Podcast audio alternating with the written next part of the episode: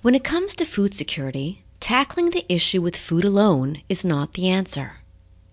Dismantling the entrenched beliefs and systems that lead to the insecurity is a way better solution that cuts to the heart of the issue rather than offer band aid solutions with short term results. It's an opinion that one changemaker has been asserting for years. And we'll be speaking with him next.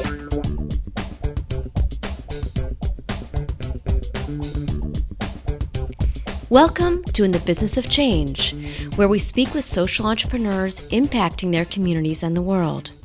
I'm your host, Elisa Birnbaum, publisher and editor in chief of SEE Change magazine.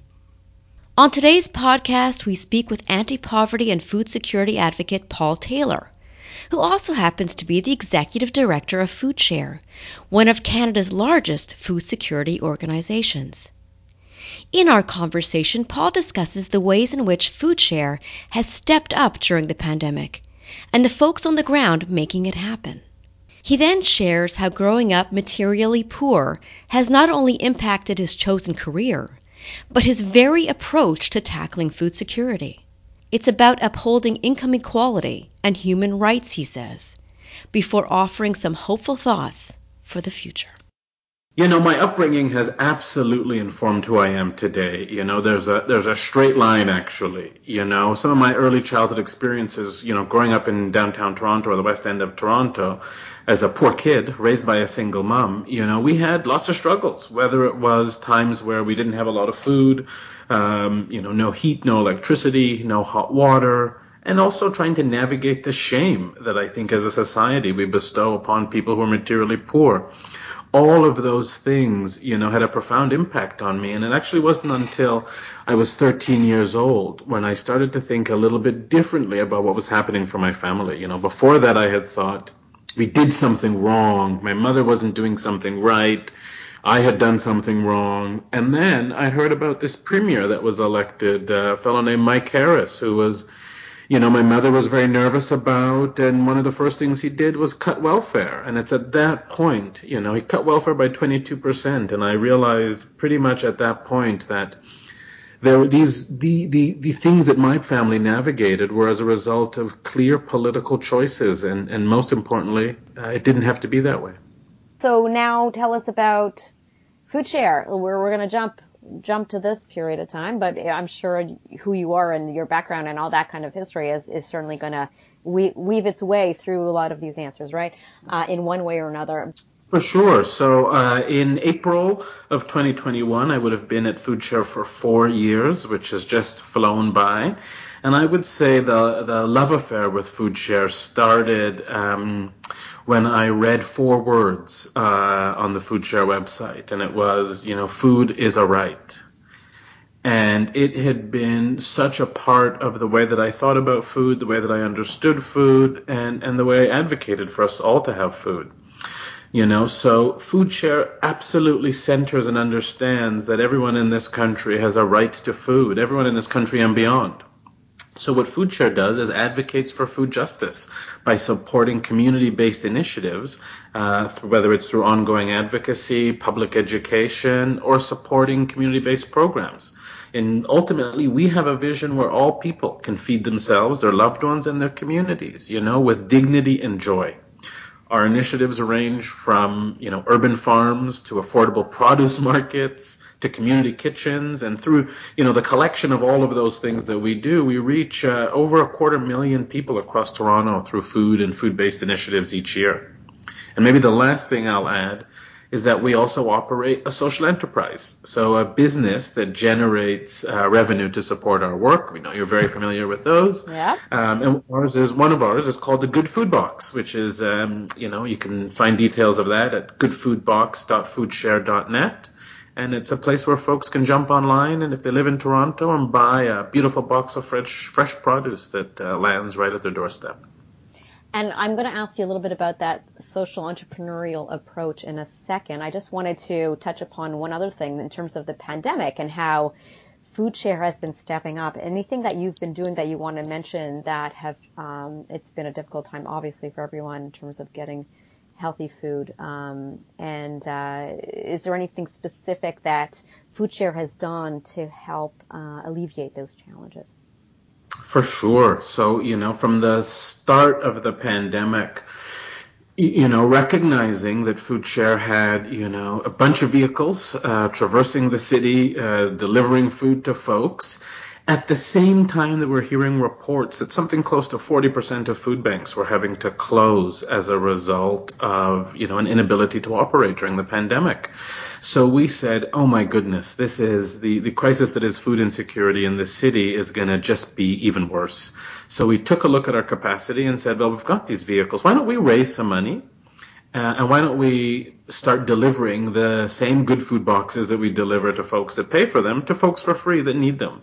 So we launched what we call the emergency good food box. So it's the exact same produce box. Um, and what we did to animate it is we partnered with 80 grassroots groups, grassroots groups and organizations across the city and we would send, you know, these same, like I say, large boxes of beautiful fresh produce right to the doors of households facing food insecurity. And these partnerships that we forged were with grassroots groups working with, you know, survival sex workers, undocumented workers, um, BIPOC serving organizations, student groups, black liberation groups, you know, really getting, um, making sure that our support is getting to the folks that we know are most affected by the issue of food insecurity and that we thought, and, and rightly so, were going to be most affected by, by the pandemic. So maybe I'll, and then, you know, we're super pleased. We wish we didn't have to do this, but so far, you know, thanks to our incredible essential workers, we've been able to distribute over a million pounds of produce to folks in every corner of uh, the city of Toronto. That's amazing. Can you keep that going though as the pandemic continues on? It's a hard thing to Definitely, and we we've decided that yeah we're going to keep going uh, for as long as we can because we recognize there's so much uncertainty connected with this pandemic. So we've continued to raise money and continued to partner with. Um, we've focused in on a smaller number of groups. Again, working with the folks that we know are, are um, you know most have been made most vulnerable by our systems uh, in this city and in this country. So you know continuing to do that, and we've had some really generous donors step up to say you know we we know that um, this is a, a, an issue that isn't going away right away. So we've got to continue to be there for folks uh, who are really struggling right now. That's amazing, truly. Um, congratulations on that work and and and uh, on the success of that. And, and you're, it's been incredibly challenging for many people. So the fact that so many of you are are um, so many of, of, wonderful organizations are st- are standing up and and uh, doing what they can and doing a lot um, mm-hmm. is is incredibly impressive and wonderful. The city of Toronto thanks you for that, I'm sure. Oh, thank um, you. I have to just, I have to give, you know, I appreciate the thanks, but you know, I am not um, the, I'm not one of the folks that's going out and taking risk uh, every single day. So I just have such deep appreciation and gratitude and respect from my colleagues, our essential colleagues that are out taking risks so that we can all eat. Whether you're buying the good food box or receiving it in your time of need, you know, they are truly incredible human beings that I'm really fortunate to work alongside. Absolutely. I'm glad you mentioned that. Um, we need to thank them more often, the frontline, people on the mm-hmm. front line, right? Um, now, sort of going back a question, but I, I wanted to touch upon um, the element of, of, social enterprise and FoodShare and, and what you believe um, in terms of you know, why introduce uh, a social enterprise? You guys are doing great work with other initiatives and charities doing great work. Um, what is it about a social enterprise that you feel is, is well equipped to um, maybe better than a charity at certain points? Perhaps you can let us know what what a social enterprise when it is better equipped to make a difference and why introduce it into FoodShare. Okay, so I'll give, I'll give, I guess two things come to mind when I think of that question. And the first is that, you know, charity uh, is largely dependent on other people's donations. So the priorities of uh, some of the most affluent folks in our city, the priorities of some of our largest corporations in the city, you know, certainly, you know, the, actually FoodShare, we're really pleased that we get, you know, a big chunk of our, our, our revenue from, you know, everyday folks contributing five, ten, twenty dollars or signing up to be monthly donors. But ultimately, when we look at uh, the charity sector, the bulk of the dollars aggregately come from um, these folks who may not have the same goals, hopes, uh, and motivations that we do. So one of the things that's been beneficial to us is being able to have derive revenue that allows us to respond to emergent issues without having to convince uh, donors that they are important and emergent issues. So things like, you know, an early commitment to really look at what's going on around anti-black racism and how it intersects with food insecurity in this country, you know, and, and committing to food justice. I remember days where I had conversations with folks saying, you know, as I speak to my colleagues, this is unequivocally where the energy exists. And people would say to me, there's no money in that, you know? So it allows us to not really be, be guided solely by the priorities of other folks that may not get the issues in the same way. And also, you know, when we think about food insecurity, I'll probably talk about this a little bit more later on, but it's an issue of income. So one of the best things we can do is we can create decent work for folks. So, you know, again, when we have funders that don't get that and aren't willing to provide uh, the types of support that allow us to create decent work, it's through having some flexibility with the revenue that we bring in from our social enterprise activity and the like. So, you know, um, we've been able, in the, you know, talking, speaking of the pandemic, we've been able since March 2020 to be able to pay all of our essential workers a four percent, uh, sorry, four dollar an hour increase. Uh, that we have not discontinued. Um, you know, people have been able to rely on it because the the, the crisis is still uh, before us. So you know, I know lots of organizations that had funders, whether it was provincial government or what have you, that's that rolled up that emergency uh, top up, uh, pandemic top up, and we said no, that's not acceptable. We won't be doing that. The risk is still uh, pretty significant. Amazing. Not to mention, yeah, paid sick days and all of those types of wow. things that uh, we need to be able to providing. We need to be able to provide so that we're not just treating, we're not just calling our workers essential workers, but we're actually treating them as such as well. That's great. That's um, uh, that's incredibly impressive because you know a lot of, like you mentioned, a lot of folks cannot do that. A lot of uh, organizations, companies are no longer able to maintain that. You know what? You remind me of one thing that I feel yeah. like I would be remiss not to mention. Say it. Because it originally asked me about, you know, who's, who's better equipped to tackle food insecurity. Well, it's neither social enterprise nor is it charity. The government, our governments at every level, especially the provincial and federal governments, are truly best equipped to address food insecurity because it's not an issue for charity. You know, the scale of the problem, where in this country we have over 5 million people that are food insecure, means that we're not going to solve this issue through pantry leftovers of, of uh, Kraft dinner and cranberry sauce or three-legged carrots or corporate waste. You know, uh, I think there are two things that are important here. One, that we have a right to food in this country, you know, and we have had a right to food in this country since 1976 when our, our government ratified our right to food. And two, I think the other important consideration is that we have more than enough food and money in this country to make sure that everyone has can access the food that they need. I think the big issue here is that we don't have effective government policy to ensure that the right to food is protected. So if we had things like effective taxation, so that the richest people among us, you know, would be paying their fair share, and so that the poorest among us can also access the things that they need to survive. Well, it's which, it's a policy issue. It's a pol- yeah. which brings me to the next question. Um, you've been speaking a lot about you, have been pretty outspoken, vocal about the need to address the root causes of food security um, and policy by implementing policy and focus on income equality. And we can also get into um, systemic racism and how that I can bring those two questions together because I was going to ask you one at a time, but I think it's all sort of comes into well, you tell me. How do you best tackle it? And if, if it's policy, um, what type of policy would you imagine? Um, it would, you know, what type of policy would you uh, look to the government um, to impose, and and and how Great. that go about? Great question. So going back to what I said earlier, you know, food insecurity is about income. What I hear more often than not, what my colleagues are hearing more often than not, is that people don't have enough money for food because they're paying too much for housing, for transportation, for medication, for, for their education, for childcare. So I think what we need is a framework that tackles, you know, poverty and food insecurity through things like building housing that's truly affordable for folks, making medication accessible to all through things like pharmacare, you know, advancing uh, uh, free tuition and free transit. You know, I think in one of the richest countries of the world, surely we should be able to be leaders in protecting, you know, these fundamental human rights like housing and food. And I think that's what it comes down to.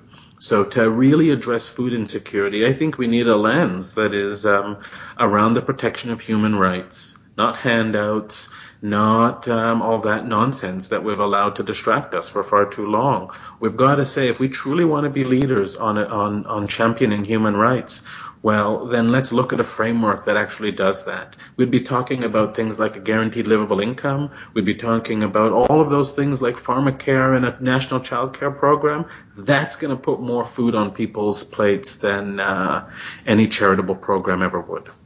And does that bring you back in a sense to your your upbringing, your background? Does that do you feel you know the the parallels in terms of oh, your yeah. life and Oh, for sure. Yeah, absolutely. When I think about the things that we struggled with the most, the costs of housing, all of those pieces, that's what took food out of our fridge. That's what made my mother more stressed. That's what made me feel more ashamed of our poverty. You know, it wasn't that we didn't have, we weren't um, desperate for someone's leftover Kraft Dinner. That's not what we were really screaming for, but that's, that's what seemed to be omnipresent. Tins of tuna, Kraft Dinner, you know, those sorts of things when we could get them. I shouldn't say omnipresent when we could get them because right. of course, you know, food banks do run out.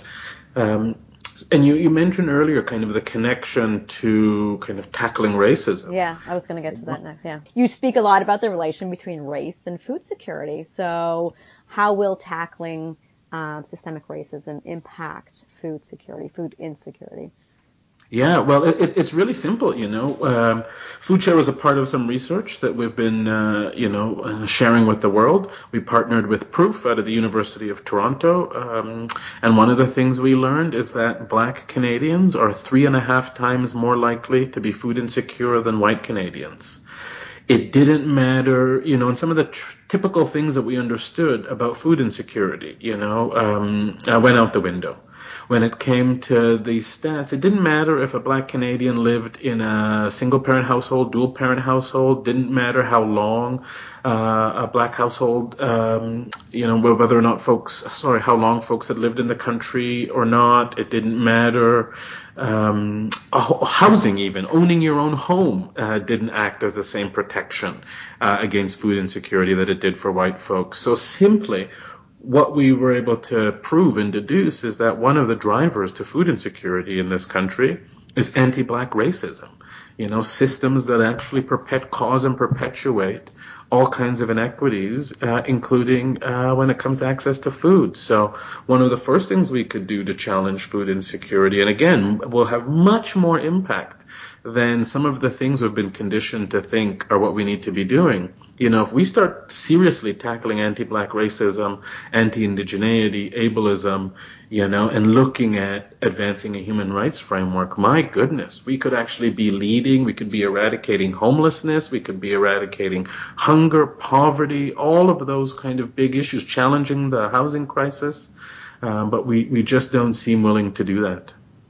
Uh, yeah, um, I don't want to leave it on that note. Uh, is there is there any initiatives or um, hopeful initiatives that that FoodShare or you are looking forward to implementing? Any any discussions that you're having? Anything you want to talk about that is can leave us mm-hmm. with a more hopeful note? Because that sounds like you know there's a lot of work ahead, and and and there should be. And so you know, it's not that we're going to put a rosy picture on something that needs a lot of mm-hmm. work, but how would you um, sort of yeah. What hopeful tone do you do you have? and you the work that you're doing is is amazing. So maybe that's part of it. But anything that you want to you know discuss? What what gives me hope is that um, you know I think that one of the things you know I think I hope I oscillate between the two. I hope that the pandemic has really caused us to recognize that what we were doing before you know, the kind of bl- blind kind of bowing to neoliberalism, um, uh, you know, and, and, and government inaction in these areas isn't working, isn't serving all of us. I, you know, I think, yeah, the fact that we have this many people that are hungry, uh, is, is, a policy issue in the same way that we have, you know, 45 or so billionaires is also a policy a failure. So I think we're starting to have that conversation collectively, and I truly hope that we are able to collectively put more pressure on our elected officials and on governments to say, you know what? Canada can lead in this in this world. We, we act, it is possible. It is within reach. And my hope is that this is the this is the time that we uh, accept nothing but. Thank you. I hope you're right. oh, thank you. I, I really so appreciate too. it. I know. I, I, just I couldn't let you end on that note. This is the this is the note that we we have to embrace that. We just have to. Um, and truly, uh, there's so many people that are giving us that hope, and uh, including you and, I, and the people on the front line right now. So I'd like to hold on to it. Uh, let's hold on to that together. So that's that. that's good. Uh, Yes, I agree. I agree. We can do better, and uh, you know, I hope collectively we do. Yeah, I hope so too. Um, thank you so so much. Thank you so much for having me. You know, okay. it's been a real pleasure. I really appreciate you uh, making the time for you know conversations like this uh, and, and sharing your platform to advocate for a conversation like this. So thank you so much for welcoming me here today. Thank you for listening to In the Business of Change. Be sure to subscribe to our podcast to hear other conversations with inspired social entrepreneurs and changemakers working on challenges in their communities and across the globe. I'm your host, Elisa Birnbaum.